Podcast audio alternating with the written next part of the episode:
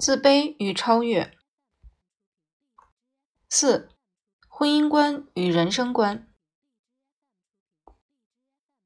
我们经常会有另一种认识，就是认为婚姻是新的开始，因为我们看过很多的小说，主人公往往都是结婚后就幸福美满了，可现实中婚姻并非总是幸福和快乐的，婚后有太多问题需要去解决。夫妻双方想要幸福生活，就需要培养起共同的爱好，学会合作、互爱与互助。一个人对待婚姻的态度，往往可以从人生观中表现出来。所以，全面了解一个人，才可以知晓他对婚姻的态度。这两者往往是一致的。基于此，我才可以说。一个被娇生惯养大的孩子，在婚后遇到问题，肯定会想办法逃避，而不是勇敢应对。现实生活中，这样的人是危险的。他们在四五岁的时候就形成了基本的人生观。他们常常问的是：“我会获得我想要的一切吗？”在他们的认知里，如果得不到自己想要的，人生就惨惨淡死了。他们会认为得不到自己想要的，人生便毫无意义。于是，他们思想开始消沉，甚至萌生寻死的念头，以至于将自己搞得落魄不已。从他们的错误人生观中，他们会总结出自己的一套处理办法，并认为自己是无人能及的。在他们的认知中，自己的欲望和想法得到压抑。就是对不起自己。小时候，他们从来都是呼风唤雨，要雨得雨，要风得风。婚后，他们还是固执的，以为自己还会跟以前一样获得别人的妥协和退让。他们一直考虑自己的利益，而从来不懂得什么是合作。婚姻在他们眼中是肆意妄为的，他们不希望自己的婚姻受到约束。因而尝试各种相处方式，同居、试婚、结婚、离婚。当他们不想要一段婚姻时，他们可以随意丢弃，并寻找新的婚姻。我认为，两个真正相爱的人在婚姻中应该会具有这些特点：有责任感、相互信赖、忠实可靠。如果不能处理好婚姻关系，他也不会处理好自己的人生问题、社会角色。幸福的婚姻还有一个要素：孩子。如果婚姻双方并非相互信赖、忠实可靠，那对于孩子的抚养也会成为一个大问题。如果一个孩子的父母经常争执，对家庭毫无责任感，遇到问题从来不积极应对，在这样环境中长大的孩子。也不会得到好的发展。有些人压根儿不适合结婚，但由于各种原因走到了一起。但我认为他们最好还是分开。但是由谁来做出分手的决定呢？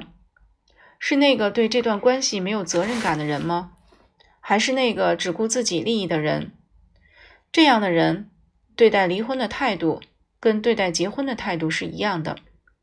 他们会考虑自己能够从这段关系中获得什么，所以他们不适合做出分手决定。在你觉得婚姻不应该继续走下去的时候，我建议由心理学家来做出分手的决定。可是，目前在我们国家这是不现实的。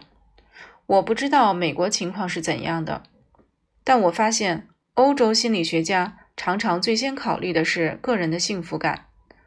当有病人向他们求助时，他们往往建议患者去找个人。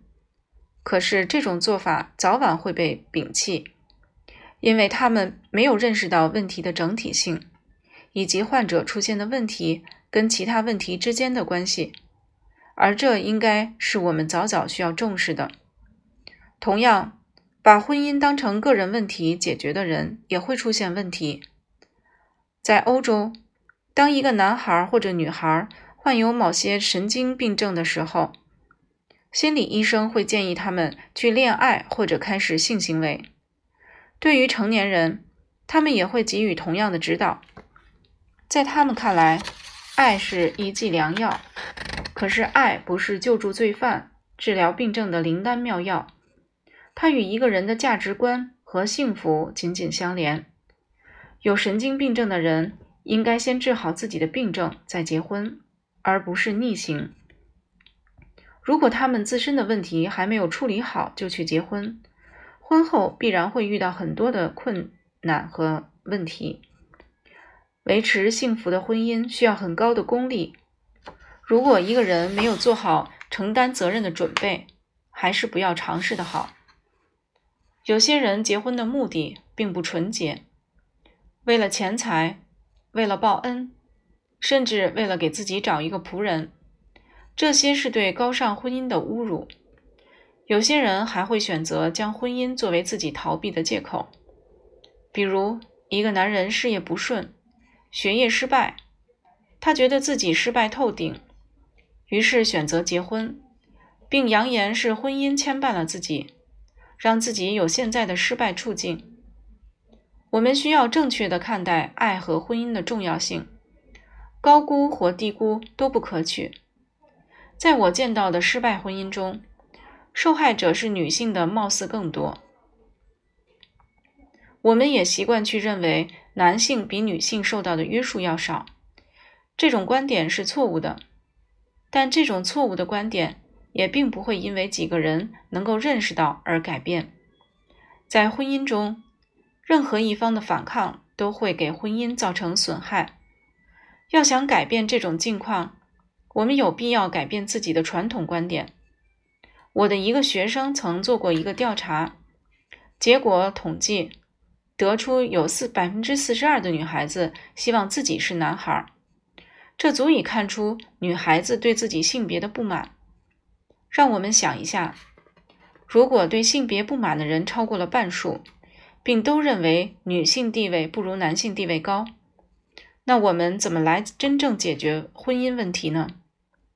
人类并非天生的一夫多妻或一夫一妻，我们所有人共同生活在地球上，看似平等，可我们的确被分为了男人和女人。对于婚姻的问题，只有一夫一妻才能真正解决。所以，一夫一妻这样看来，是为了婚姻的幸福和人类的发展。